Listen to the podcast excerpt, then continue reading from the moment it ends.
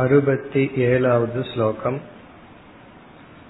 श्रुत्यर्थं विशदीकुर्मः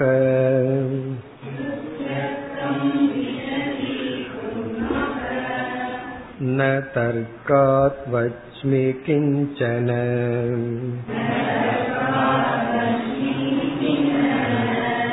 तेन तार्किकशङ्कानाम्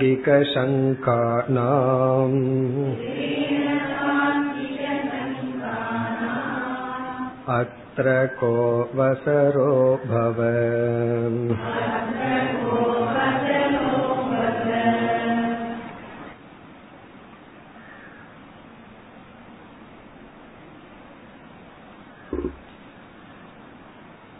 இப்பொழுது பார்த்து வருகின்ற பகுதிகளில் ஆபாசவாதப்படி ஜீவ மகா வாக்கிய போன்ற தத்துவங்களை நிரூபித்து இறுதியாக பிரமாணத்தை கூறிக்கொண்டு வருகின்றார். ஸ்ருதியிலும் அதாவது உபனிஷத்துக்களிலும் ஆபாசவாதத்தின் அடிப்படையில்தான் ஜீவ தத்துவம் விளக்கப்பட்டுள்ளது. தர்க்கத்தை ஆதாரமாக கொண்டு இதை நாங்கள் கூறவில்லை. ஸ்ருதியை ஆதாரமாக கொண்டுதான் சிதாபாச தத்துவத்தை பேசுகின்றோம் என்று இந்த ஸ்லோகத்தில் கூறுகின்றார். ஸ்ருத்தியர்த்தம் விஷதி குருமக. ஸ்ருதியில் என்ன அர்த்தம் சொல்லப்பட்டுள்ளதோ அதைத்தான் நாங்கள் விளக்குகின்றோம். ந தர்க்காத் வச்மி தர்க்கத்தின் அடிப்படையில் பேசவில்லை. சிதாபாசன் என்ற ஒரு தத்துவம் இருக்கின்றது என்ற கருத்தை தர்க்கத்தின் அடிப்படையில் பேசவில்லை. ஸ்ருதியில் பேசப்பட்டுள்ளதைத்தான் நாங்கள் விளக்கினோம். தேன ஆகவே தார்க்கிக சங்கானாம். தர்க்கவாதிகளினுடைய கேள்விகள் அவைகளெல்லாம் சந்தேகங்கள் எல்லாம் அற்ற ந அவசரக இங்கு இடம் இல்லை. அவர்களுடைய கேள்விக்கு நாம் பதில் கூற வேண்டிய அவசியமில்லை. காரணம் நாம் தர்க்கத்தின் அடிப்படையில் பேசவில்லை. வத வத என்று பூர்வபக்ஷியிடம் கேட்கின்றார். பூர்வபக்ஷி நான் தர்க்கத்தின் அடிப்படையில் தான் பேசுகின்றேன் என்றால் எங்களுக்கு அவர்களிடம் பேச்சுக்கு இடமில்லை என்று கூறி இந்த தலைப்பை அடுத்த ஸ்லோகத்தில் நிறைவு செய்கின்றார். அடுத்த ஸ்லோகம் அறுபத்தி எட்டு. तस्मात् कुतर्कं सन्त्यज्य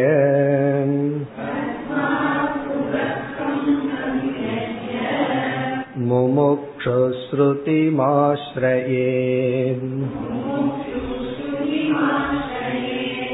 श्रुतौ तु माया जीवेशौ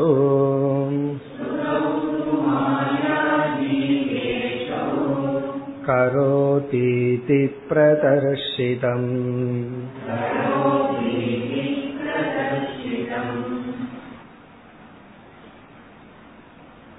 ஐம்பத்தி ஆறாவது ஸ்லோகத்தில் இவர் ஆரம்பித்து இந்த அறுபத்தி எட்டாவது ஸ்லோகத்தில் நிறைவு செய்கின்றார் ஆபாசவாத பிரமாணம் சிதாபாசன் என்ற ஒரு தத்துவம் உள்ளது என்பதற்கு ஸ்ருதி பிரமாணத்தை கூறி வந்து பிறகு மீண்டும் சிதாபாச கூட்டஸ்த விவேகம் செய்தார்.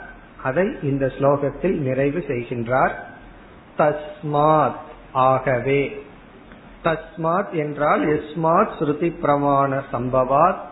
யாது காரணத்தினால் ஸ்ருதி பிரமாணம் இருக்கின்றதோ அதனால் குதர்க்கம் சந்தெஜ்ய குதர்க்கத்தை விட்டு விட்டு குதர்க்கம் என்றால் தர்க்கத்தை தவறாக பயன்படுத்தினால் அதற்கு பெயர் குதர்க்கம். குதர்க்கம் அப்படின்னா தப்பான தர்க்கம்னு ஒரு அர்த்தம் இருக்கு. இனி ஒரு அர்த்தம் வந்து தர்க்கத்தை தவறான இடத்தில் பயன்படுத்துதல். நமக்கு சாதகமாக தர்க்கத்தை பயன்படுத்தினால் அது குதர்க்கம். குதர்க்கம் சந்தெஜ்ய குதர்க்கத்தை விட்டு விட்டு காரணம் என்னவென்றால் நம்ம வந்து தர்க்க ரீதியா ஒருத்தரிடம் பேசிட்டு இருக்கோம் அதே தர்க்க ரீதியா அவர் வேற ஏதாவது தவறாக பேசும் பொழுது அது குதர்க்கமாகி விடும் குதர்க்கம் சந்தியஜ்ய இது போன்ற தர்க்கத்தை விட்டு விட்டு முமுக்ஷுகு ஸ்ருதின் ஆசிரயே இங்க முக்கியம் வந்து முமுக்ஷு. உனக்கு மோக்ஷத்துல விருப்பம் இருந்தால். வாதத்துல விருப்பம் இருந்தா தர்க்கம் பண்ணு. ஆனா உனக்கு மோட்சத்தில் விருப்பம் இருந்தால் ஸ்ருதிம் ஆசிரியே சாஸ்திரத்தை சார்ந்திரு ஸ்ருதியை எடுத்துக்கொள். இப்ப ஸ்ருதியை யார் எடுத்துக்கணும்? யாருக்கு மோட்சத்துல விருப்பமோ அவர்கள் வந்து ஸ்ருதியை எடுத்துக்கொள்ள வேண்டும். யாருக்கு வந்து மோட்சம் விருப்பம் இல்லை தர்க்கம்தான் விருப்பம் அல்லது வாதம்தான் விருப்பம் வெற்றிதான் விருப்பம்னா அவர்கள் தர்க்கத்தை எடுத்துக் கொள்ளட்டும் இப்ப முமுட்சு வந்து குதர்க்கத்தை விட்டு விட்டு இறுதியில தர்க்க பிரமாணத்தை எடுத்துக்கொள்ள கூடாது காரணம் இந்த ஜெகத் இருக்கே. இந்த ஜெகத்து வந்து ஒரு விலட்சணமான ஒன்று. ஒரு லெவல் வரைக்கும் தான் நம்ம வந்து இந்த உலகத்தை விளக்க முடியும். உலகத்துல சில தர்க்கத்தை எல்லாம் பயன்படுத்த முடியும். இந்த கர்மா தேரி இருக்கே. அது ஒரு லெவல் வரைக்கும் தான் தர்க்கம் பேசும். அதற்கு மேல தர்க்கம் வேலை செய்யாது. ஏன் வந்து முதல் பாப புண்ணியம் எப்படி வந்ததுன்னா அங்க தர்க்கம் வேலை செய்யாது. முதல் எந்த பாப புண்ணியத்தின் அடிப்படையில் முதல்ல பகவான் ஜீவனுக்கு இந்த சரீரத்தை கொடுத்தாருன்னா அங்க தர்க்கம் வேலை செய்யாது. அது வந்து சிருஷ்டிங்கிறது ஒரு சைக்கிள் அப்படின்னு சொல்லிடுவோம். அது எப்படி சைக்கிள்னு சொல்ல முடியும்னா சொல்ல முடியாதுதான். ஆகவே தர்க்கம் வந்து ஒரு லெவல் வரைக்கும் தான் செல்லும். அதற்கு மேல் செல்லாது. அதற்கு மேல் செலுத்தினால் அது குதர்க்கம். அதை விட்டு விட்டு சுருத்தியை எடுத்துக்கொள்ள வேண்டும். இனி இவர் சுருத்தியை ஞாபகப்படுத்துகின்றார். ஸ்ருதௌ மாயா ஜீவேஷௌ கரோதி இது பிரதர்ஷிதம். மாயா என்ற ஒரு தத்துவம் ஜீவேஷௌ கரோதி. ஜீவனையும் ஈஸ்வரனையும் பொய்யாக உருவாக்கியது. பிரதிபிம்பமாக ஒரு ஜீவனும் பிரதிபிம்பமாக ஒரு ஈஸ்வரனையும் மாயா செய்தது என்று ஸ்ருதோ ஸ்ருதியில் இருப்பதாக பிரதர்ஷிதம் நாங்கள் காட்டினோம். என்னால் காட்டப்பட்டது. அதாவது ஸ்ருதியானது முக்கிய பிரம்ம சைத்தன்யத்தின் ஆதாரமாக கொண்டு பொய்யான இரண்டு சைத்தன்யங்கள் ஜீவ சைத்தன்யம் ஈஸ்வர சைத்தன்யம் என்று மாயையின் துணை கொண்டு செய்தது என்பது ஸ்ருதியின் மூலமாக காட்டப்பட்டது. ஸ்ருதிக்குள் இருப்பது காட்டப்பட்டது. இத்துடன் இவர் இந்த விசாரத்தையும் நிறைவு செய்கின்றார். ஆரம்பத்துல வந்து இரண்டு சைத்தன்யத்தை அறிமுகப்படுத்தி பிறகு சிதாபாசன் என்ற ஒரு அடிப்படையில் தான் நம்ம வந்து ஜீவனை விளக்க முடியும் மகா வாக்கியத்தை நன்கு விளக்க முடியும் என்றெல்லாம் கூறி சிதாபாசன் ஈஸ்வரன் என்ற தத்துவம் இருக்கின்றது என்பதற்கு ஸ்ருதி பிரமாணத்தை கூறி நிறைவு செய்கின்றார். இனி அடுத்த ஸ்லோகத்திலிருந்து இந்த அத்தியாயம் முடியும் வரை முடிவுரை செய்கின்றார். இங்கு வித்யாரண்யரே இதுவரை நம்ம என்ன செய்தோம் என்பதை அவரே நிறைவு செய்கின்றார். ஆகவே அடுத்த அறுபத்தி ஒன்பதாவது ஸ்லோகத்தில் ஆரம்பித்து எழுபத்தி ஆறாவது இந்த அத்தியாயம் முடியும் வரை நிறைவு செய்கின்றார் முடிவுரை செய்கின்றார் அடுத்து அறுபத்தி ஒன்பதாவது ஸ்லோகம்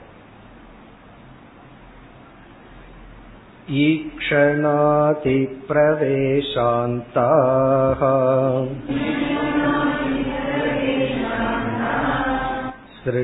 सृष्टिरीशकृता भवेत्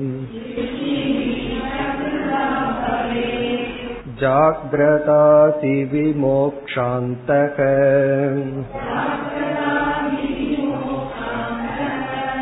संसारो जीवकर्तृकः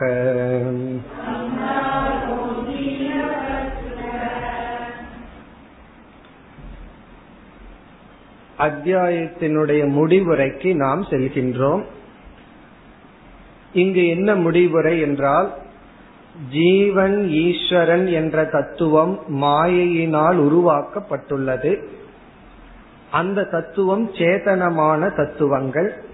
மாயை ஜீவனையும் ஈஸ்வரனையும் செய்திருந்தாலும் ஜீவனுக்குள்ளும் ஈஸ்வரனுக்குள்ளும் வேற்றுமை இருக்கின்றது. அந்த வேற்றுமைகள் எல்லாம் மித்தியா.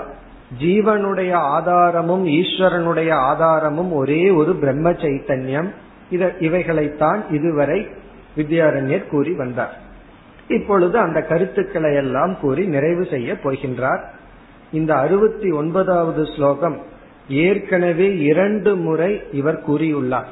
அது அப்படியே அவருடைய ஸ்லோகத்தையே திருப்பி அவர் குறிப்பிடுகின்றார். அதாவது ஆறாவது அத்தியாயத்தில் இருநூத்தி பதிமூன்றாவது ஸ்லோகம் இதே ஸ்லோகம்தான். பிறகு ஏழாவது அத்தியாயத்தில் நான்காவது ஸ்லோகமும் இதுதான். அப்ப இந்த ஸ்லோகம் வந்து மூன்று முறை ரிப்பீட் ஆகுது. தேர்டு டைம் எதற்கு அப்படின்னா இந்த ஸ்லோகத்துல மிக முக்கியமான அழகான கருத்தை கொடுத்துள்ளார். அதனால வித்யாரண்யரை திரும்ப கூறுகின்றார். இப்ப ரெண்டு முறை இதை நம்ம ஏற்கனவே பார்த்துட்டோம். மூணாவது முறையும் விளக்கம் சொன்னா எங்களுக்கு அவ்வளவு மறதியான்னு கோபம் வந்துடும் அதனால இதுக்கு விளக்க வேண்டிய அவசியம் இல்லை. இதுல என்ன சொல்லி உள்ளார் சென்ற ஸ்லோகத்தில் மாயை ஜீவனையும் ஈஸ்வரனையும் உருவாக்கியதுன்னா சரி மாயையிலிருந்து தோன்றிய ஜீவனும் ஈஸ்வரனும் அவர்கள் என்ன செய்தார்கள்? அது இங்கு சொல்லப்படுகிறது. மாயை வந்து ஜீவனை உருவாக்கியது ஈஸ்வரனை உருவாக்கியது. இந்த உருவாக்கப்பட்ட ஜீவனும் ஈஸ்வரனும் என்ன செய்தார்கள்? அவங்க சும்மா இருந்தாங்களா அப்படின்னா அவர்களும் சும்மா இல்லாம அவர்கள் எதையோ உருவாக்கினார்கள். முதல் வரியில ஈஸ்வரன் என்ன செய்கிறார்? இரண்டாவது வரியில இந்த ஜீவன் என்ன செய்கின்றான்? முதல் வரியில ஈஸ்வர சிருஷ்டி இரண்டாவது வரியில ஜீவ சிருஷ்டி. இப்ப கடவுள் மாயை வந்து ரெண்டு உருவாக்குச்சு. இந்த ரெண்டு பேர் என்ன செய்தார்கள்? அவங்கவுங்களால என்ன உருவாக்க முடியுமோ அதை செய்தார்கள். இப்ப ஈஸ்வரன் என்ன செய்கின்றார்? ஈக்ஷணாதி பிரவேசாந்தாக சிருஷ்டிகி ஈஷகிருதா பவே ஈஷகிருதான ஈஸ்வரனால் செய்யப்பட்டது ஆகின்றது கடவுள் என்ன பண்ணினார் அப்படின்னா சிருஷ்டி படைப்பு என்ன படைப்பு? ஈக்ஷணாதி பிரவேசாந்தாக. ஈஸ்வரனுடைய படைப்பு என்னவென்றால் முதலில் வந்து ஈக்ஷணம். அவர் ஃபர்ஸ்ட் செஞ்ச வேலை என்னன்னா ஈக்ஷணம். அதத்தான் தைத்திரியத்தில எல்லாம் ச தபோ தப்பியத அவர் தவம் செய்தார்.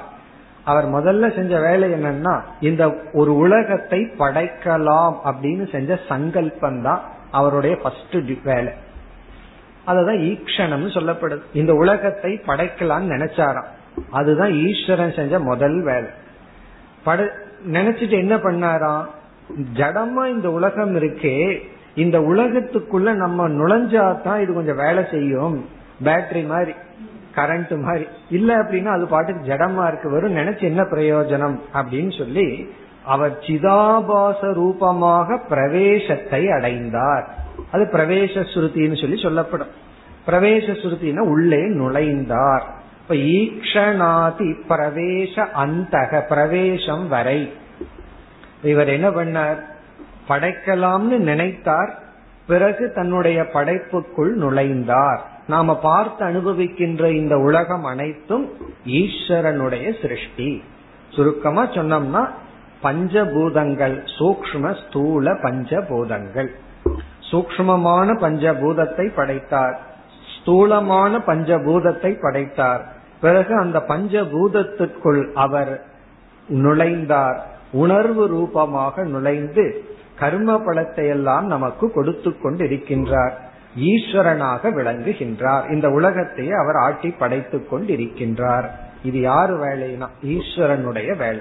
கர்ம பலத்துக்கு தாதாவாக சர்வஜனாக சர்வ வித்தாக அறிவு சுரூபமாக இந்த உலகத்தில் இருக்கின்றார். பிறகு இனி நம்மளுடைய வேலை என்ன? ஜீவன் என்ன பண்ணாம் ஜாகிரதாதி விமோக்ஷாந்தக சம்சாரக ஜீவ கர்த்திருக்கக ஜீவ கர்த்திருக்ககனா ஜீவனுடைய வேலை என்ன? ஜீவன் செய்தது என்ன என்றால் ஒரே ஒரு வார்த்தை சம்சாரக. சம்சாரம்தான் அவன் செஞ்ச வேலை. அதனால பார்த்தோம் அப்படின்னா வீட்டுல பேசாம இருந்திருந்தா ஒரு பிரச்சனையும் இல்லை. எதையாவது பண்ணித்தான் ஏதாவது ப்ராப்ளமே வரும். அதனால பலர் நம்ம பார்த்து சொல்ல நீ சும்மா இருந்திருக்கலாமல்ல அப்படின்னு சொல்லுவார். அப்படின்னா என்ன? ஏதாவது ஒண்ணு செய்தோம் அப்படின்னா அதுக்கு பேரு சம்சாரம். இப்ப சம்சாரக ஜீவ கருத்திருக்கக. ஜீவனால் செய்யப்பட்ட செயல் என்னன்னா சம்சாரம். அந்த சம்சாரத்தை வர்ணிக்கின்றார் ஜாகிரதாதி ஜாகிரத அவஸ்தையில துவங்கி விமோக்ஷாந்தக மோக்ஷம் வரை. மோட்சம் சம்சாரம் அல்ல அந்த சம்சாரத்துக்கு முடிவு கட்டுறதும் ஜீவன் தான் சம்சாரத்தை தோற்றி வச்சதும் ஜீவன் தான் அதனால சம்சாரத்தை இவன் நீக்கிட்டான்னா பெருமை எடுத்து கொள்ள முடியாது. இவன் தோற்றி வச்சதை இவன் நீக்கி உள்ள அவ்வளவுதான். அப்படி ஜாகிரதாதி அவஸ்தைகள் அந்த அவஸ்தையில இவன் எப்படி அவஸ்தப்படுறது? பிறகு சொப்பன அவஸ்தையில அவன் எப்படி இருக்கிறது? இப்படி அவன் இந்த உலகத்தை பார்க்கும் விதம். இந்த உலகத்தில் அவனுடைய அனுபவங்கள் இதெல்லாம் ஜீவன் செய்வது. பிறகு கடைசியா அவன் செய்யக்கூடிய செய்ய வேண்டியது என்னன்னா விமோக்ஷக மோக்ஷம் வரை. இப்ப ஜாகிரத அவஸ்தையில் அவன் இருக்கிற நிலையில் ஆரம்பித்து மோக்ஷம்னு ஒன்னு அடையிற வரை இந்த எல்லா விதமான விவகாரத்தையும் ஜீவன் தான் செய்கின்றான். அப்ப ஈஸ்வரன் ஜெகத்தை படைக்கிறார் ஜீவன் சம்சாரத்தை படைக்கின்றான். சம்சாரத்தை தோற்று வைக்கின்றான். பிறகு அவனே மோட்சத்திற்காக முயற்சி செய்து மோட்சத்தையும் அடைகின்றான். இதெல்லாம் எதற்கு சொல்கின்றார் என்றால் ஜீவன் ஈஸ்வரன்கிற இரண்டு தத்துவம் தோன்றியுள்ளது. மாயையினால் தோன்றி அவைகள்தான் இந்த உலகத்தில் இருந்து கொண்டிருக்கின்றது. இனி அடுத்த ஸ்லோகத்துல இந்த ஜீவன் வந்து விமோக்ஷத்தை அடையணும்னா இறுதியா என்ன சாதனையை அவன் செய்ய வேண்டும் நம்ம மோட்சத்தை அடையணும்னா என்ன செய்ய வேண்டும் அதை குறிப்பிடுகின்றார் எழுபதாவது ஸ்லோகம் असङ्क एव कूटस्थः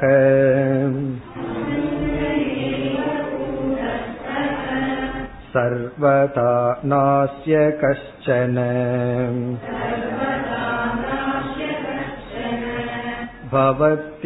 भवत्यतिशयस्तेन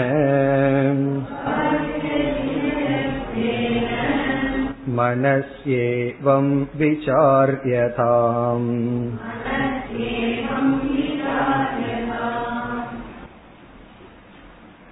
இந்த ஸ்லோகத்தில் ஜீவனிடம் இருக்க வேண்டிய ஞானம். அந்த ஞானத்தை அவன் மனதிற்குள் தியானிக்க வேண்டும் விசாரிக்க வேண்டும். மனதிற்குள் இந்த ஞானத்தை கூறி கூறி இந்த ஞானத்தில் நிறை பெற வேண்டும். இப்ப ஞானமும் ஞான நிஷ்டைக்கான சாதனமான நிதித்தியாசனத்தையும் இந்த ஸ்லோகத்தில் குறிப்பிடுகின்றார். இப்படிப்பட்ட ஞானத்தை அவன் தியானித்துக் கொண்டிருக்க வேண்டும். இது அடுத்த அத்தியாயத்துக்கான விதை. அடுத்த அத்தியாயத்துல வந்து ஒரு விதமான நிதித்தியாசனம் அல்லது தியானத்தை பேச போகின்றார். தியான தீபம்னே பெயர். அந்த தியானத்துக்கான விதையை இங்கு விதைக்கின்றார். இப்படிப்பட்ட ஞானத்தை அவன் தியானிக்க வேண்டும். என்ன ஞானம்? அசங்கக ஏவ கூட்டஸ்தக. கூட்டஸ்தக அசங்கக. கூட்டஸ்தன் அதாவது அகம். நான் ஆத்மா அழியாத கூட்டஸ்தனானவன் அசங்கக அசங்கமாக இருக்கின்றேன். அல்லது கூட்டஸ்தன் என்ற ஒரு தத்துவம் தான் அசங்கமாக இருக்கின்றது. இங்க அசங்கம்ங்கிற வார்த்தையை ஏன் கூறினார் என்றால் சென்ற ஸ்லோகத்துல சம்சாரம் சொன்னார். சம்சாரத்துக்கு நிவிருத்தி வந்து அசங்கம் தான் காரணம் என்ன? சம்சாரம்ங்கிறது எப்படி ஆரம்பிக்கின்றது? சங்கத்திலிருந்து ஆரம்பிக்கின்றது. அது சச்சங்கமா இருந்தா வேற. சங்கத்திலிருந்து சம்பந்தத்திலிருந்து சம்சாரம் ஆரம்பிக்கின்றது. ஒன்றை பார்த்து நான் அதோடு சம்பந்தப்பட்டவன் நினைக்கும் பொழுதே சம்சாரம் துவங்குகின்றது. இப்ப சம்சார நிவிருத்தி எப்படி என்றால் அசங்கக. எனக்கும் அதற்கு சம்பந்தம் இல்லை. ஒருவர் நம்ம பார்த்து ஒரு வார்த்தை சொல்றாருன்னு வச்சுக்கோமே. அந்த வார்த்தைக்கு எனக்கு சம்பந்தம் இல்லைன்னு நினைச்சா இப்படி அந்த வார்த்தை நம்மை துயரப்படுத்தும். அந்த வார்த்தைக்கு எனக்கு சம்பந்தம் இருக்குன்னு நினைக்கிறதுனாலதான் துயரம் வருகின்றது அப்படி அசங்கக கூட்டஸ்தக. சில நேரத்துல நமக்கு இந்த மாதிரி எல்லாம் இருக்கு. நான் அசங்கமா இருக்கேன்னு ஒரு அரை மணி நேரம் ஒரு மணி நேரம். ஆனா இங்க வித்யாரண்யர் சர்வதா. எல்லா காலத்திலும் நான் எல்லா காலத்திலும் அசங்கனாக இருக்கின்றேன். விவகாரம் செய்யற காலத்திலையும் விவகாரம் செய்யாத காலத்திலும் நான் அசங்கமாகவே இருக்கின்றேன். பிறகு அஸ்ய கஷ்டன அதிசயக ந பவதி தேன.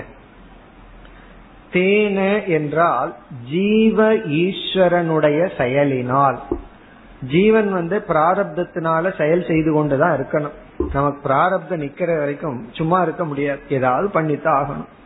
ஈஸ்வரன் என்ன பண்ணுவார்? அவருடைய பிரளய காலம் எப்ப வருதோ அது வரைக்கும் சும்மா இருக்க மாட்டார். ஏதாவது இந்த உலகத்துல படைத்து கொண்டுதான் இருப்பார். உலகம் நடைபெற்று கொண்டு இருக்கும். அப்படி ஈஸ்வரனுடைய சிருஷ்டிங்கிற செயலினாலோ அல்லது ஜீவனுடைய பிராரப்த கர்மத்தினால் அவனுடைய செயலினாலோ அஸ்ய தேன அதனால். இரண்டாவது வரையில இடையில மறைஞ்சிருக்கு. பவத் அதிசய ஈஸ்வரனுடைய ஜீவனுடைய செயலினால் அஸ்ய முதல் வரியில கடைசிக்கு முன்னைய சொல் ந அஸ்ய. அஸ்ய இஸ் ஈக்வல் டு கூட்டஸ்தஸ்ய மம.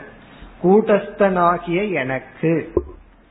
ஜீவனுடைய செயலினாலேயோ ஈஸ்வரனுடைய செயலினாலேயோ கூட்டஸ்தனாகிய எனக்கு கஷ்டன எந்த ஒரு அதிசயக ந பவதி. கஷ்டன எந்த ஒரு இரண்டாவது வரையில பவத் அதிசயக அதிசயக ந பவதி. அதிசயம் என்றால் இந்த இடத்தில் மாற்றம் என்பது பொருள். சேஞ்ச் ஒரு மாற்றம். ஜீவன் ஈஸ்வரன் இவர்களுடைய செயலினால் கூட்டஸ்தனாகிய என்னிடத்தில் எந்த ஒரு மாற்றமும் இல்லை. எந்த ஒரு சேஞ்சும் கிடையாது. நம்ம அப்படி இல்லை. ஒரு வார்த்தை கேட்கறதுக்கு முன்னாடி ஒரு மாதிரி இருப்போம். ஒரு வார்த்தை கேட்ட உடனே மாறியாச்சு. அடுத்த வார்த்தை கேட்ட உடனே மாறியாச்சு. கோபம் வருது. உடனே ஒன்னு சொல்கிறார்கள் உடனே சிரிப்பு வருது. உடனே மறுபடியும் கோபம் வருது. இந்த மாற்றம் இருக்கே. வேகமா மனசுல நடந்துட்டு இருக்கு. இங்க என்ன சொல்கின்றார்? எனக்கு எந்த மாற்றமும் கிடையாது.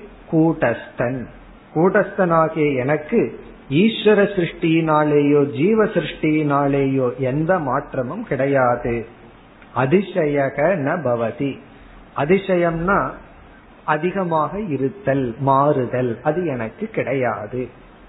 ஏவம் இவ்விதம் மனசி. நம்முடைய மனதிற்குள் விசாரியதாம் மீண்டும் மீண்டும் சிந்திக்கப்பட வேண்டும். முமுட்சுக்களால் இவ்விதம் மனதிற்குள் சிந்திக்க வேண்டும். இத போய் வெளியே சொல்லக்கூடாது. நீ என்ன சொன்னாலும் நான் அப்படியே தான் இருப்பேன். மாற மாட்டேன்னு யார் இடத்துலயும் சொல்லக்கூடாது. இதெல்லாம் மனசுக்குள்ள வச்சுக்கணும்னு சொல்ற. மனசி என்றால் நம்முடைய மனதிற்குள் விசாரியதாம் என்றால் ஆலோசனம் ஆலோசனம் செய்ய வேண்டும். ஆலோசனம் குறியார். மனதிற்குள்ள ஆலோசித்து கொண்டு இருக்க வேண்டும் தியானித்து கொண்டு இருக்க வேண்டும். மனதை வந்து ஒருமுகப்படுத்துறதுக்கு ஜபம். அது ஒரு விதமான ஆலோசனை. பகவானுடைய நாமத்தை சொல்லிட்டு இருக்கிறது. இது வந்து ஞானத்தை ஆலோசனை செய்தல். அது எதற்குனா ஞான நிஷ்டைக்காக. நம்ம இப்படி கூட்டஸ்தனை நினைத்து கொண்டு இருக்க வேண்டும். அந்த இடத்துல கூட்டஸ்தன் கூடஸ்தன் எங்கேயோ பார்த்துட்டு யாரோன்னு நினைச்சிட்டு இருக்க கூடாது. மமங்கிற வார்த்தையை சேர்த்துக்கணும். எனக்கு கூட்டஸ்தனாகிய நான் அசங்கக கூட்டஸ்தனாகிய எனக்கு எந்த விதமான மாற்றமும் கிடையாது. இந்த உலகம் என்ன நடந்தாலும் எனக்கு நான் எப்படியோ நான் அப்படித்தான் இருப்பேன். இவ்விதம் மனசி விசாரியதா மனதுக்குள் விசாரித்துக் கொண்டிருக்க வேண்டும். மனதிற்குள் சிந்தித்து கொண்டு இருக்க வேண்டும். இப்ப நம்ம எரியாம மனதிற்குள்ள எந்த எண்ண ஓட்டம் ஓடணும் அப்படின்னா இப்படிப்பட்ட எண்ணம். அகம் அசங்கக. இப்ப இந்த ஸ்லோகத்துல நிதித்தியாசனத்துக்கான ஒரு ஞானம். எதை தியானிக்கணும் என்றால் கூட்டஸ்தனுடைய விஷயத்துல கூட்டஸ்தனுக்கு எத்தனையோ சொரூபம் இருக்கு. சைத்தன்ய சொரூபம்னு ஒன்னு இருக்கு. நினைக்கலாம். சைத்தன்ய சொரூபம் நினைச்சிட்டு அடுத்தது துக்கின்னு நினைக்கலாம். அப்படி நினைக்காம அசங்ககிற சொல் வந்து மோக்ஷத்தோடு சம்பந்தப்பட்ட ஒரு லட்சணம். அகம் அசங்கக அப்படின்னாவே எனக்கு எந்த விதமான பந்தமும் இல்லை என்று கூட்டஸ்தனுடைய அசங்க சுரூபத்தை தியானிக்க வேண்டும் சொன்னார். இனி அடுத்த ஸ்லோகத்தில் ஜெகத்தினுடைய சொரூபத்தையும் சமமா தியானிக்கணும். கூட்டஸ்தனுடைய சொரூபத்தை தியானிப்பது ஒன்று.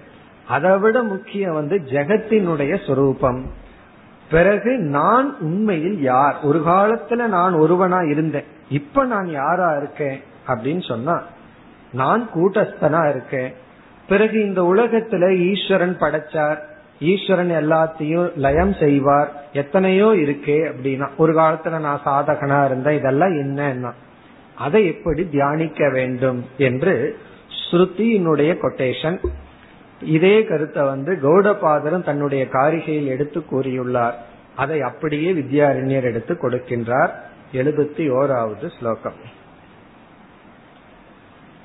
न निरोधो न चोत्पत्तिः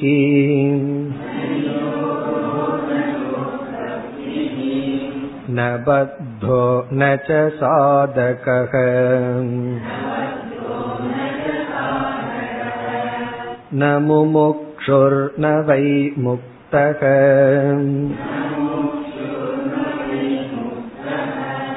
इत्येषा परमार्थता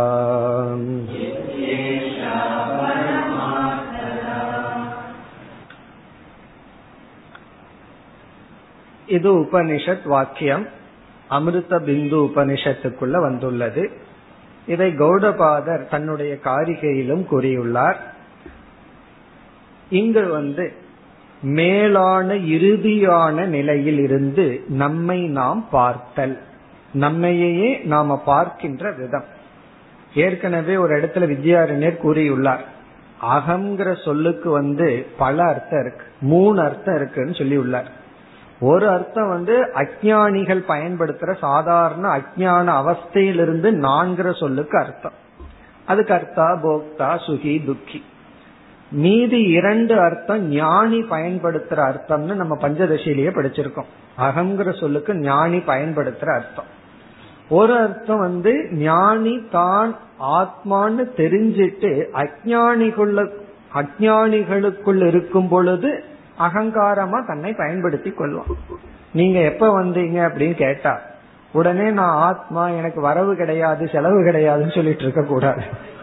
அந்த மாதிரி எல்லாம் பேசக்கூடாது. காரணம் என்ன? அவர் ஆத்மா எப்ப வந்ததுன்னு கேள்வி கேட்கல. அவர் அனாத்மாவை தான் எப்ப வந்ததுன்னு கேட்கிறார் அதனுடைய அடிப்படையில தான் பதில் சொல்லணும். அப்ப ஞானி தெரிந்து கொண்டே விவகாரத்துல சாதாரணமா இருக்கிறது.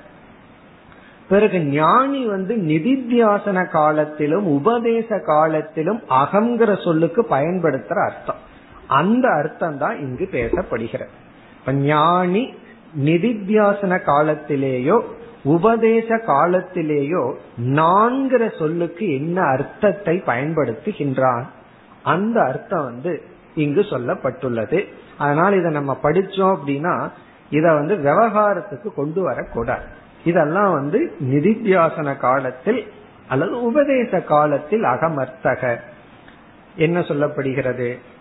ந நிரோதக நச்ச உற்பத்திகி. நச்ச உற்பத்திகி. அதை முதலில் எடுத்துக்கொள்வோம். சிருஷ்டி அப்படிங்கிறதே கிடையாது. சிருஷ்டியே கிடையாதான் பகவான் வந்து ஒண்ணுமே படைக்கலையா நச்ச உற்பத்திகி. சிருஷ்டிங்கிறதே கிடையாது. சிருஷ்டியே இல்லை அப்படின்னா யாராவது போய் பிரளயத்தை பத்தி பேச முடியுமா? ந நிரோதக.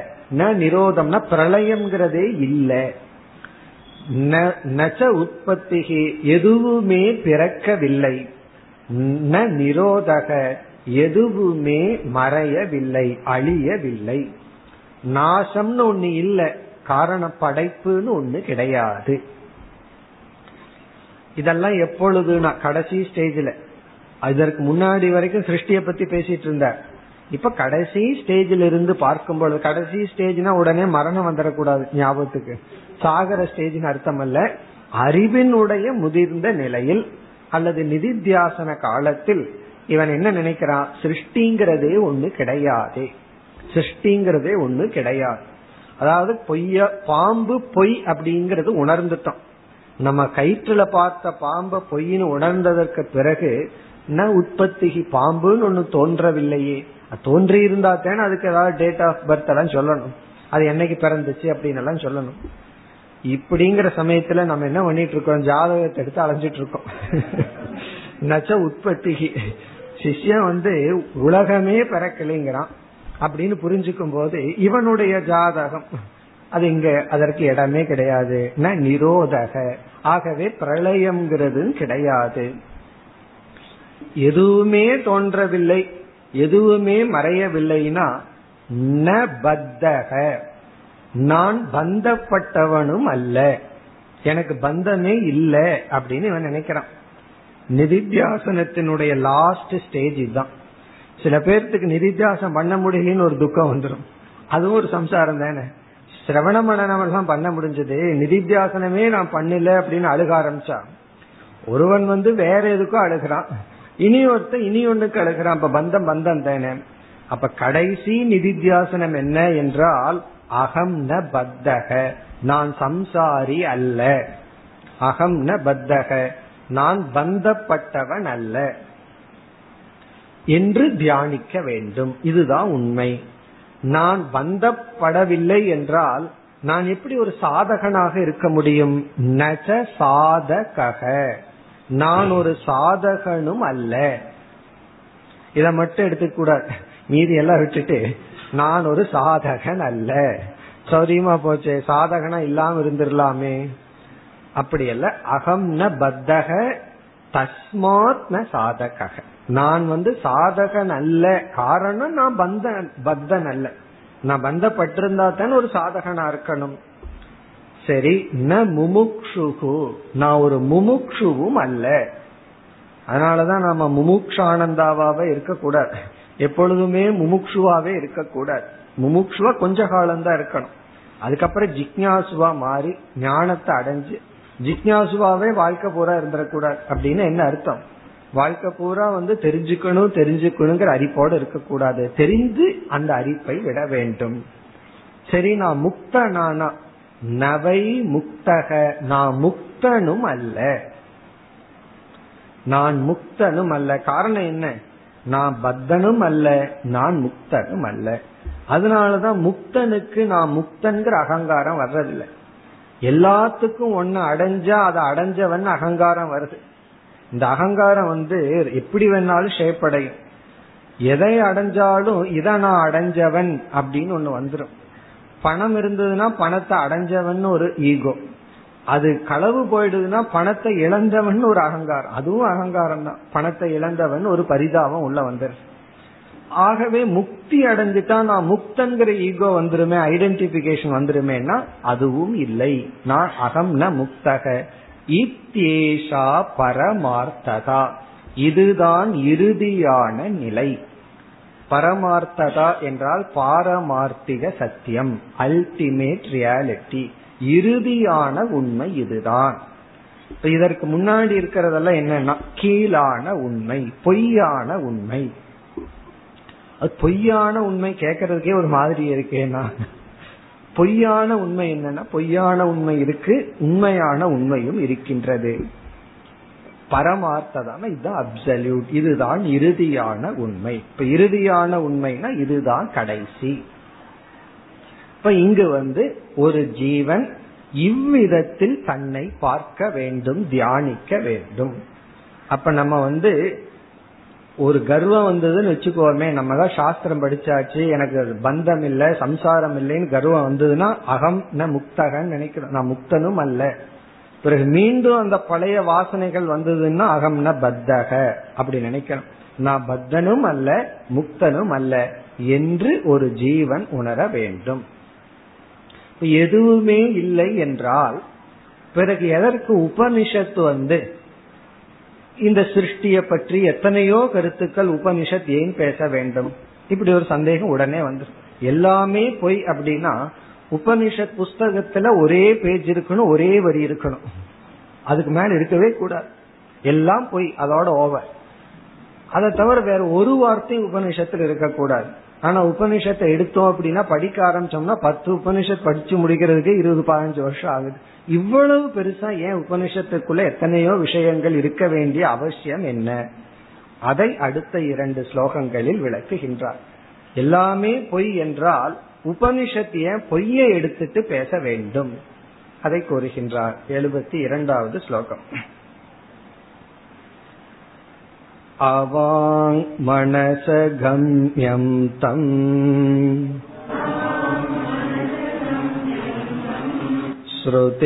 श्रुतिर्बोधयितुं सदा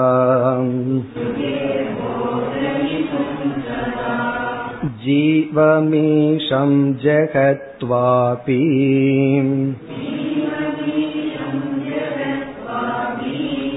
समाश्रित्य प्रबोधये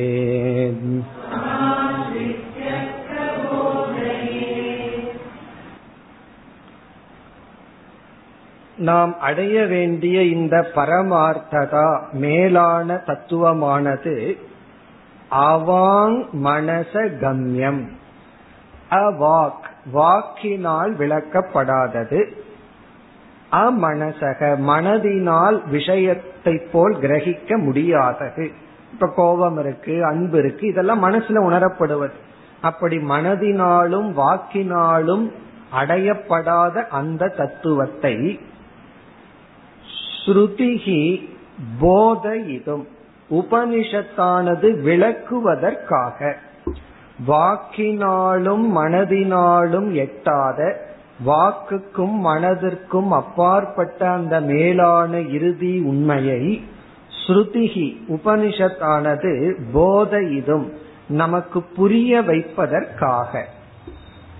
புரிய வைப்பதற்காக ஜீவம் ஈஷம் ஜெகத் வாபி சமாசிருத்திய ஜீவன் என்ற தத்துவத்தையும் ஈஷம் ஈஸ்வரன் என்ற ஒரு தத்துவத்தையும் ஜெகத் வாபி. வாபின இந்த இடத்துல ஜெகத் என்ற தத்துவத்தையும் சமாசிருத்திய துணையாக எடுத்துக்கொண்டு நமக்கு புரிய வைக்க வேண்டிய விஷயம் வந்து வாயிலு வாயாலும் மனதாலும் அடைய முடியாததுதான். இருந்தாலும் ஸ்ருதியானது அதை நமக்கு உணர வைக்க ஈஸ்வரன் ஜீவன் ஜெகத் என்ற தத்துவத்தை சமாஸ்ருத்திய எடுத்துக்கொண்டு பிரபோதையே உபதேசம் செய்கின்றது. அப்போ ஸ்ருதிக்குள்ள போனோம் அப்படின்னா ஜீவன் ஈஸ்வரன் ஜெகத்ங்கிற தத்துவம் எல்லாம் பேசப்பட்டுள்ளது. அது பேசப்படுவதனுடைய தாற்பயம் என்ன? எதற்காக இவைகளெல்லாம் பேசப்பட்டுள்ளது என்றால் நமக்கு புரிய வைக்க புரிய வைக்க துணையாகத்தான் இந்த தத்துவங்கள் பேசப்பட்டுள்ளது. இது ரொம்ப முக்கியமான கருத்து. ஜீவன் ஈஸ்வரன் ஜெகத் உபனிஷத்துல பேசப்படுவது இவைகளை நிலைநாட்ட அல்ல. ஜெகத்துன்னு ஒண்ணு இருக்குன்னு நிலைநாட்ட ஸ்ருதி ஜெகத்தை பற்றி பேசல. ஈஸ்வரன் ஜீவன்கிறவர்கள் இருக்கிறார்கள்ங்கிறத நிலைநாட்ட அவைகளை பற்றி பேசவில்லை. இவைகளையெல்லாம் துணையாக எடுத்துக்கொண்டு இவைகளுக்கு அப்பாற்பட்ட ஒரு தத்துவத்தை உபனிஷத் நமக்கு போதிக்கின்றது. இப்ப எல்லாமே பொய்யா இருந்தாலும் அந்த பொய்ய நம்ம எடுத்துக்கிறது பொய்யுக்கு அப்பாற்பட்டுள்ள ஒரு தத்துவத்தை உணர்வதற்காக. இதன் அடிப்படையில தான் அடுத்த அத்தியாயத்திலேயே இவர் வந்து வித்யாரண்யர் பேச போறார். சில பொய்யும் கூட நமக்கு உதவி செய்யும்னு ஆரம்பிக்க போற பொய் வந்து நமக்கு உதவி செய்ய போகிறது. பொய் பொய்ங்கிறதுனால விட்டு விட கூடாதான். அப்ப பொய்ய ரெண்டா பிரிப்பார். உதவி செய்யற பொய் உதவி செய்யாத பொய் அப்படின்னு பிரிச்சிடணும். இப்ப டாக்டர் வந்து பேஷண்ட் கிட்ட ஒரு பொய் சொல்றாருன்னா அது உதவி செய்யற பொய். அவருக்கு வேலை மிச்சமாகணும்னா உண்மையை சொல்லிடணும். உடனே பிபிலேயே ஆள் போயிடும் அப்ப அது உதவி செய்யாத பொய். ஒரு சில உண்மையை வந்து வாங்கிக்கிறதுக்கு தகுதி இல்லைன்னா அந்த உண்மையை மறைச்சு பொய் சொல்றது வந்து உதவி செய்யும் பொய். ஆகவே உபனிஷத் வந்து பொய்யான இந்த மூன்று தத்துவத்தை எடுத்துக்கொண்டு பொய்யின் துணை கொண்டு மெய்யான ஒரு பொருளை நமக்கு விளக்குகின்றது. ஆகவே ஜீவனையும் ஜெகத்தையும் ஈஸ்வரனையும் சாஸ்திரம் பேசுகின்றது. இதுல நம்ம புரிஞ்சுக்க வேண்டியது சாஸ்திரம் இவைகளை பேசுவது இவைகளுடைய அஸ்தித்துவத்தை நிரூபிக்க அல்ல. இவைகளுக்கு அப்பாற்பட்டு இருக்கின்ற ஒரு தத்துவத்தை விளக்குவதற்காக. இத கேட்ட உடனே மீண்டும் ஒரு சந்தேகம் நமக்கு வரலாம். அந்த சந்தேகத்திற்கான கேள்வி பதில் அடுத்த ஸ்லோகத்தில் இருக்கின்றது. எழுபத்தி மூன்றாவது ஸ்லோகம். यया यया भवेत् पुंसाम्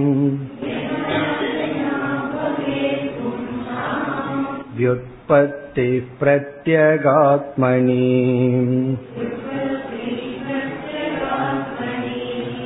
सासैव प्रक्रियेह स्यात्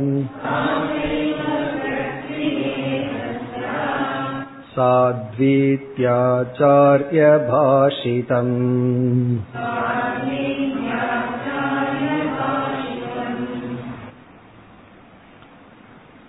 சென்ற ஸ்லோகத்தில் பார்த்தோம் பொய்யான தத்துவமான மித்யா தத்துவமான ஜீவன் ஈஸ்வரன் ஜெகத் இவைகளையெல்லாம் சத்திய தத்துவத்தை விளக்குவதற்கு ஸ்ருதி பயன்படுத்தி உள்ளதுன்னு பார்த்தோம் ஆனா ஸ்ருதிக்குள்ள போனோம் அப்படின்னா அந்த ஜீவனை பல லட்சணங்களுடன் விளக்குகின்றது. ஒரு இடத்துல ஸ்ருதி வந்து ஜீவனுக்கு ஒரு விதத்துல லட்சணம் கொடுக்கு. இனி ஒரு இடத்துல போனோம்னா ஜீவனுக்கு ஒரு விதத்துல லட்சணம் கொடுக்கு. ஜீவனை பற்றி விளக்க வந்ததுன்னா அவஸ்தாத்திரய விவேகம்னு ஒரு இடத்துல இருக்கு. இனி ஒரு இடத்துல போனா சரீரத்திரைய விவேகம். இனி ஒரு இடத்துல போனா பஞ்சகோஷ விவேகம். இப்படி பல விதத்தில் ஏன் விளக்க வேண்டும்? பேசாம ஒரே விதத்துல இந்த மூணு பொய்யை எடுத்து விளக்கி இருக்கலாமே எதற்கு பல கோணங்களில் பல விதத்தில் உபனிஷத் நமக்கு விளக்க வேண்டும்? அப்படின்னா நமக்கு வந்து ஒரே ஒரு உபனிஷத்து தான் இருக்கணும். பல உபனிஷத் இருக்கக்கூடாது. இல்லைன்னா ஒரே உபனிஷத்தை அப்படியே திருப்பி திரும்பி ஜபம் போல ரிப்பீட் பண்ணிட்டு இருக்கணும். ஆனா நம்ம பல உபனிஷத் படிக்கிறோம். பல விதங்களில் உபனிஷத் இதை விளக்குகின்றது. ஏன்? அப்படின்னு ஒரு கேள்வி வரும் பொழுது அதற்கு சுரேஸ்வரர் என்ன பதில் சொன்னாரோ அதை வித்யாரண்யர் இங்கு குறிப்பிடுகின்றார். அதாவது எந்த விதத்தில் ஒரு கருத்தை எடுத்து விளக்கப்படுமோ அந்த விதத்துக்கு பிரக்ரியா அப்படின்னு நம்ம பார்த்திருக்கோம். பிரக்ரியா அப்படின்னா எடுத்து விளக்கும் முறை. ஒரு கருத்தை விளக்கும் முறைக்கு பேரு பிரக்ரியா. இப்ப ஜீவன்கிற தத்துவத்தை நமக்கு புரிய வைக்கிறதுக்கு பல முறைகளை உபனிஷத் கையாண்டுள்ளது. பல விதங்களை கையாண்டுள்ளது. அதனால ஜீவ விஷயத்துல பிரக்ரியா பேதம். பிரக்ரியா பேதம்னா விதவிதமான பிரக்கிரிகைகள் இருக்கின்றது. எடுத்து விளக்கும் முறைகள் இருக்கு. ஆபாசவாதம் ஒன்னு இருக்கு அவச்சேதவாதம் ஒன்னு இருக்கு பிரதிபிம்பவாதம். இப்படி எல்லாம் பல வாதங்கள். பல வாதம்னா பல பிரக்ரியா. இப்ப உபனிஷத்து வந்து நமக்கு அறிவை கொடுக்க பல பிரக்கிரியையை பயன்படுத்தி உள்ளது. நம்ம கேள்வி என்னன்னா ஏன் பல பிரக்கிரியை பயன்படுத்தணும்? ஒழுங்கா ஒரு பிரக்கிரியாவை பயன்படுத்தினா போதாதா? அப்படின்னா அதற்கு சுரேஸ்வரர் என்ன சொல்றார்? அவரவர்களுடைய புத்தியில் உள்ள பேதத்தின் அடிப்படையில் பிரக்ரியா பேதம் ஒருவருக்கு ஒரு விதமா சொன்னாதான் புரியும். இனி ஒருவருக்கு இனி ஒரு விதமா சொன்னாதான் புரியும். ஒருவருக்கு சரீரத்திரைய விவேகம்னா புரியும். இனி ஒருவருக்கு பஞ்ச கோஷத்தின் வழியா போனா தான் புரியும். மனநிலைக்கு தகுந்தாற்போல் பிரக்கிரியைகள் வேறுபடுகின்றது. ஆகவே யாருக்கு எந்த விதத்துல உபதேசம் பண்ணா புரியுமோ அந்த விதத்தில் உபனிஷத்தானது உபதேசம் செய்துள்ளது. இந்த பிரக்ரியா பேதமும் புருஷ புத்தி அனுசாரேன. புருஷனுடைய புத்தி புருஷன்னா சாதகன். சாதகர்களுடைய புத்தியை சார்ந்து பிரக்கிரிகைகள் இருக்கின்றது. யாருக்கு எது வேண்டுமோ அதை அவர்கள் எடுத்து கொள்ளலாம். அது இங்கு சொல்லப்படுகின்றது. உபனிஷத்தானது சாதகர்கள் நமக்கு எந்த விதத்தில் உபதேசம் செய்தால் ஞானம் ஏற்படுமோ அந்த விதத்தில் உபதேசம் செய்துள்ளது. ஆகவே பல பிரக்கிரியைகள் இருப்பதில் தவறில்லை. பல கோணத்துல பல விதத்துல உபதேசம் பண்றதுல தவறு கிடையாது. அதுதான் சொல்லப்படுகிறது.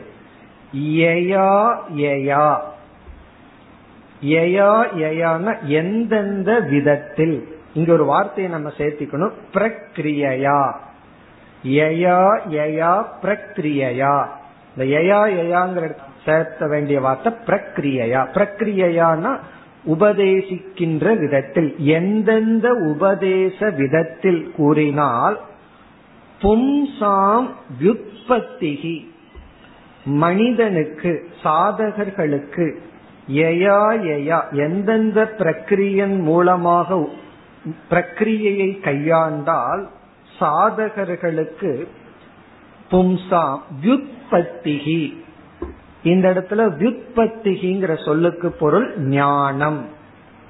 வியுத்பத்தி அப்படின்னா மனதுல தோன்றும் அறிவு ஞானம். வியுத்பத்திகி சரி ஞானம் சொன்னா எதை குறித்து எந்த விஷயத்தில்? கடைசி சொல் பிரத்யகாத்மணி தன்னுடைய ஆத்மஸ்வரூபத்தில் வித்பத்திகி ஞானம். பிரத்யேகாத்மனின ஆத்மஸ்வரூபத்தில் ஆத்மாவை குறித்த ஞானமானது பவே ஏற்படுமோ? எந்தெந்த முறையை கையாண்டால் சாதகர்களுக்கு தன் விஷயத்தில் ஞானம் ஏற்படுமோ? சாசாயேவ பிரக்ரியா. அந்தந்த பிரக்ரியா முறையை முறையானது இக சியாத் இங்கு இருக்கின்றது. சாத்வி சியாத் இங்கு நன்கு இருக்கும் நன்கு அமையும். எந்தெந்த முறையை கையாண்டால் சாதகர்களுக்கு ஆத்ம விஷயத்தில் ஞானம் ஏற்படுமோ அந்தந்த முறைதான் நன்றாக இங்கு இருக்கின்றது உபனிஷத்திற்குள் இருக்கின்றது. சாத்வி சியாத் அதுவே நல்லதாக இருக்கிறது. அதனால தப்பில்லை. அந்தந்த பிரக்கிரியையே இங்கு நன்கு அமைந்துள்ளது. இது ஆச்சாரிய பாஷிதம். பாஷிதம்னா சொல்லப்பட்டது சொல்லப்பட்டுள்ளது. ஆச்சாரியன ஆச்சாரியரால் இங்கு சுரேஸ்வராச்சாரியரால் சொல்லப்பட்டிருக்கிறது. இவ்விதம் சுரேஸ்வரரால் சொல்லப்பட்டிருக்கின்றது. ஆகவே உபனிஷத்துக்குள் பல பிரக்கிரியா இருந்தாலும் அது தோஷம் இல்லை இத கேட்ட உடனே இனி ஒரு சந்தேகம் வரலாம் அந்த சந்தேகத்திற்கான பதிலை அடுத்த ஸ்லோகத்தில் வைத்துள்ளார் எழுபத்தி நான்காவது ஸ்லோகம் श्रुतितात्पर्यमखिलम् अबुद्ध्वा भ्राम्यते जडः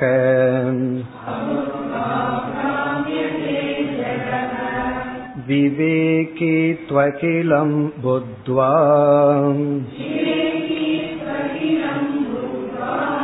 तिष्ठत्यानन्तवारिधौ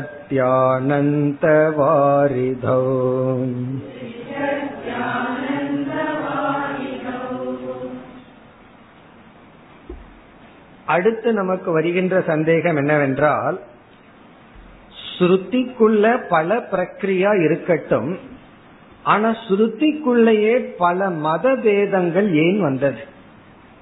ஜீவனை பல விதத்துல உபனிஷத் விளக்கட்டும். அது அவங்க அவங்களுக்கு எந்த விதத்துல விளக்குனா புரிஞ்சுக்கணுமோ புரிஞ்சுக்கட்டும்.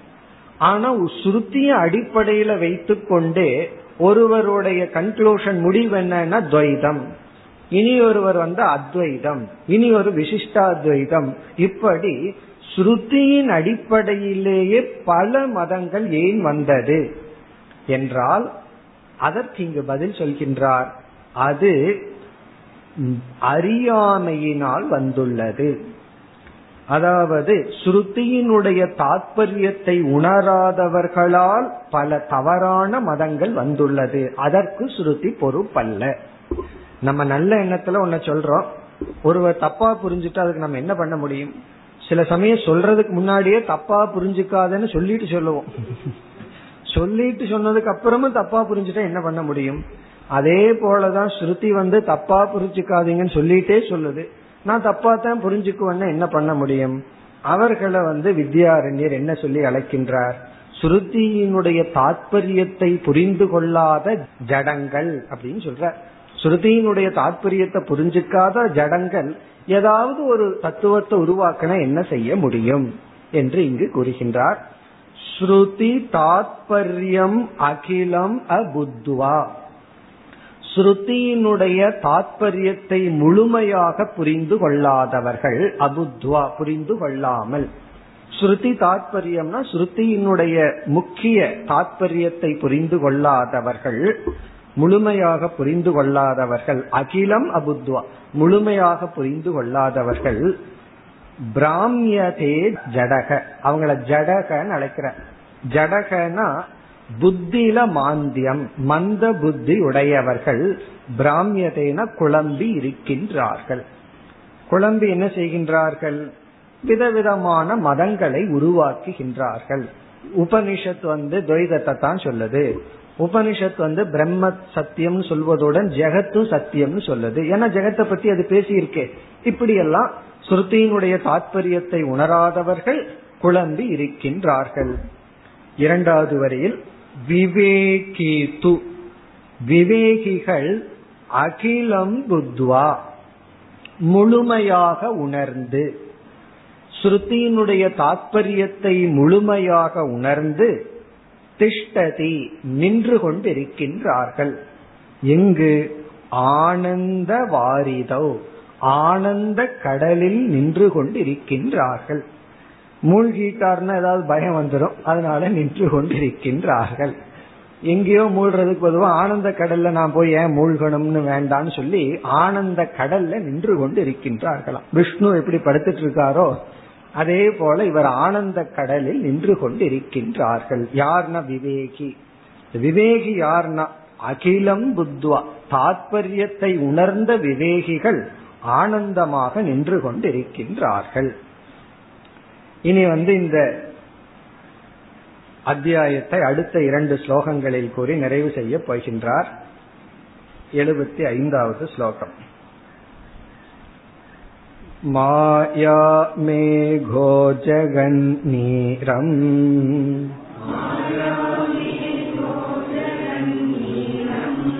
वर्षत्येष यथा तथा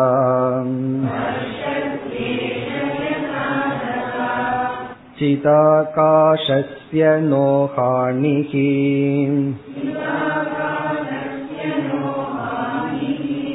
हानिः न वा लाभ इति स्थितिः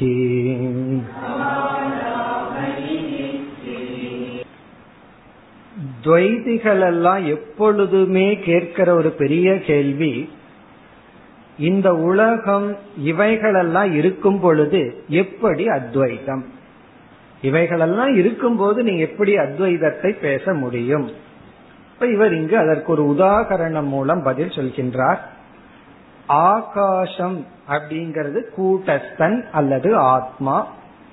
இங்க ஒரு எக்ஸாம்பிள் ஆகாசத்தை ஆத்மாவுக்கு உதாரணமா சொல்றார். ஆகாசத்துல என்ன இருக்குன்னா மேல பார்த்தோம் அப்படின்னா மேகக மேகம் இருக்கு அது மாயா. மாயைய மேகமா உருவகம் செய்கின்றார். பிறகு இந்த மேகம் என்ன சும்மா இருக்குமா? மழை அப்படிங்கறத அது பொழிகிறது விருஷ்டி. அந்த மலை வந்து ஜெகத்தும் இந்த ஜெகத்துல நடக்கின்ற அனைத்து சம்பவங்களும். அப்போ மாயா என்கின்ற மேகமானது ஜெகத் அல்லது சிருஷ்டி சம்சாரம் என்ற ஒரு மலையை பொழிந்தால் ஆகாசத்திற்கு ஏதாவது லாப நஷ்டம் இருக்கோ? மழை பெஞ்சாலும் சரி பேயாட்டியும் சரி ஆகாசத்திற்கு எந்த லாப நஷ்டமும் இல்லை. மழையினால ஆகாசம் எந்த விதத்திலும் பாதிக்கப்படுவதில்லை.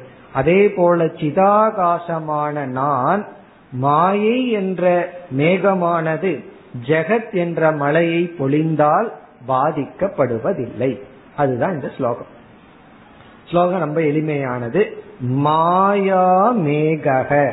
மாயா என்ற மேகமானது ஜெகத் நீரம் வர்ஷதி.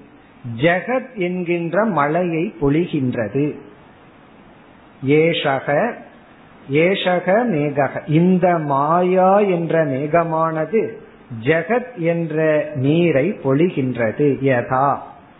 எவ்விதம் பொழிவதனால் ஆகாசத்திற்கு இல்லையோ அவ்விதம் ததா. சிதாகாசஸ்ய. சைத்தன்ய சொரூபமான ஆகாசத்திற்கு நோ ஹானிகி இங்கிலீஷ்லயே எழுதிட்டார். நோ ஹானிகி ஹானி அப்படின்னா ஏதாவது ஒரு டேமேஜ். நோ அப்படின்னா ந உ கண்டிப்பாக எந்த பாதிப்பும் இல்லை. நவா லாபக அதனால ஒரு லாபமும் கிடையாது. மழையினால பூமிக்கு தான் லாபம் உண்டே தவிர ஆகாசத்துக்கு லாபம் கிடையாது. மழை வரல அப்படின்னா பூமிக்கு நஷ்டம் இருக்கே தவிர ஆகாசத்துக்கு நஷ்டம் கிடையாது. இது ஸ்திதிகி இதுதான் உண்மை. உண்மை என்ன அப்படின்னா இதுதான் அப்படின்னு என்ன அர்த்தம்? மாயை என்ன செய்தாலும் எனக்கு சிதாகாச சுரூபமான எனக்கு ஒரு விதமான ஹானி லாப நஷ்டம் எனக்கு இல்லை. இந்த மனசு இருக்கே அது எப்ப பார்த்தாலும் லாப நஷ்ட கணக்கே போட்டுட்டு இருக்கும். ப்ராஃபிட் அண்ட் லாஸ் அக்கௌண்டே ஓடிட்டு இருக்கும் மனசுக்குள்ள. எனக்கு வந்து எந்த லாபமும் நஷ்டமும் கிடையாது என்று கூறி இவ்வளவு கஷ்டப்பட்டு இந்த அத்தியாயத்தை படிச்சிருக்கோம். பல ஸ்ருதியுடன் நிறைவு செய்கின்றார். இந்த அத்தியாயத்தை படிக்கிறதுனால என்ன பலன்? எழுபத்தி ஆறு இறுதி ஸ்லோகம். இமம் கூட்டஸ்தீபம் யக.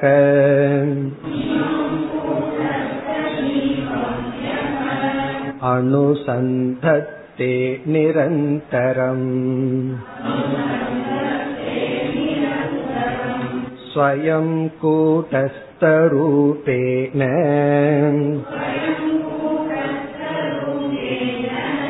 दीप्यते सौ निरन्तरम्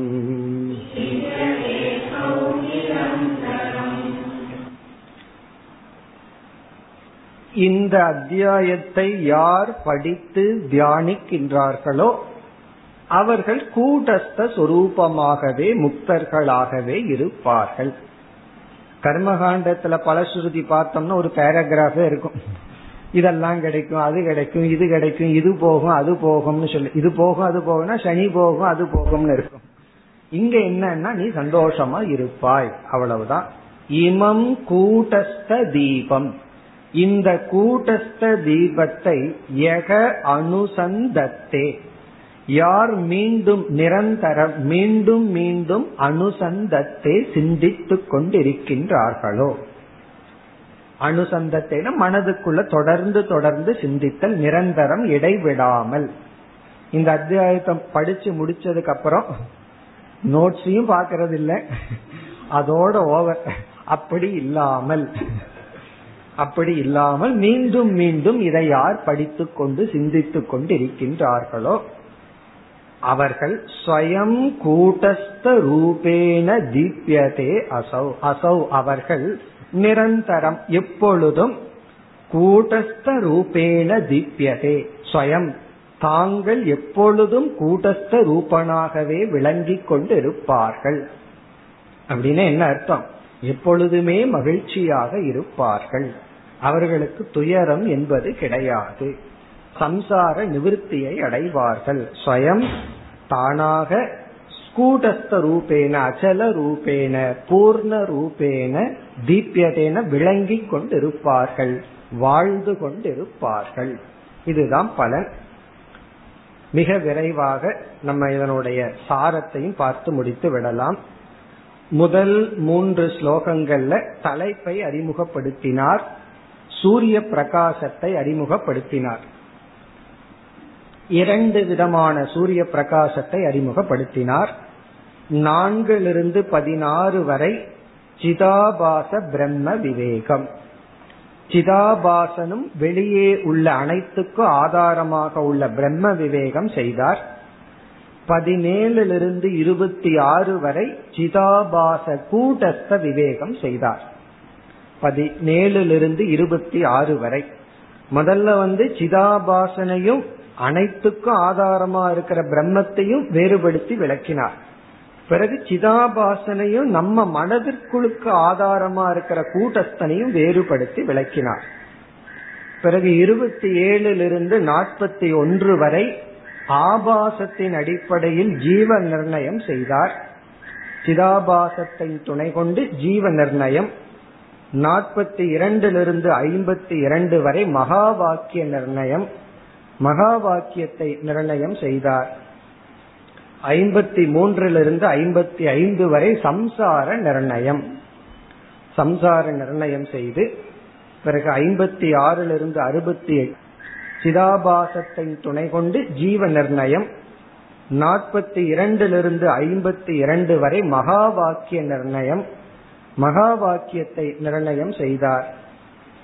ஐம்பத்தி மூன்றிலிருந்து ஐம்பத்தி ஐந்து வரை சம்சார நிர்ணயம். சம்சார நிர்ணயம் செய்து பிறகு ஐம்பத்தி ஆறிலிருந்து அறுபத்தி எட்டு வரை ஆபாசத்திற்கு பிரமாணம் கொடுத்தார். ஆபாசத்திற்கு பிரமாணத்தை கொடுத்து கடைசி அறுபத்தி ஒன்பதிலிருந்து எழுபத்தி ஆறு வரை முடிவுரை.